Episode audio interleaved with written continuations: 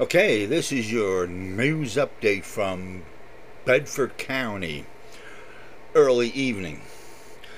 A one vehicle crash occurred on August the 29th on, La- on Lafayette Road in Bloomsfield Township.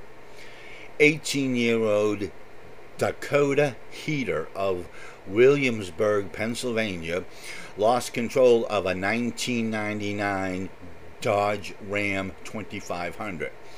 The vehicle left the roadway, striking a ditch, and then the vehicle struck a parked 2007 Chevrolet Suburban that was in Smith's family car lot. The driver was not injured and will be charged for the crash. A vehicle struck a deer on August the 31st on Raystown Road in Liberty Township.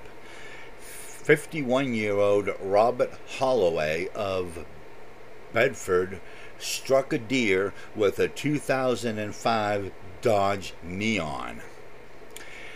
The driver and a passenger, 49 year old Michelle Holloway, were not injured in this incident, and the driver is not being charged for the incident.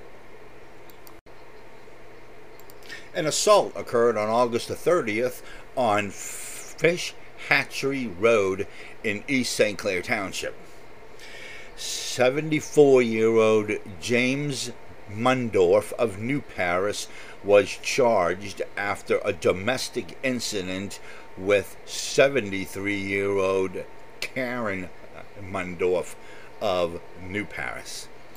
And that is your early evening report. This is the cameraman reporting for the Bedford County Free Press.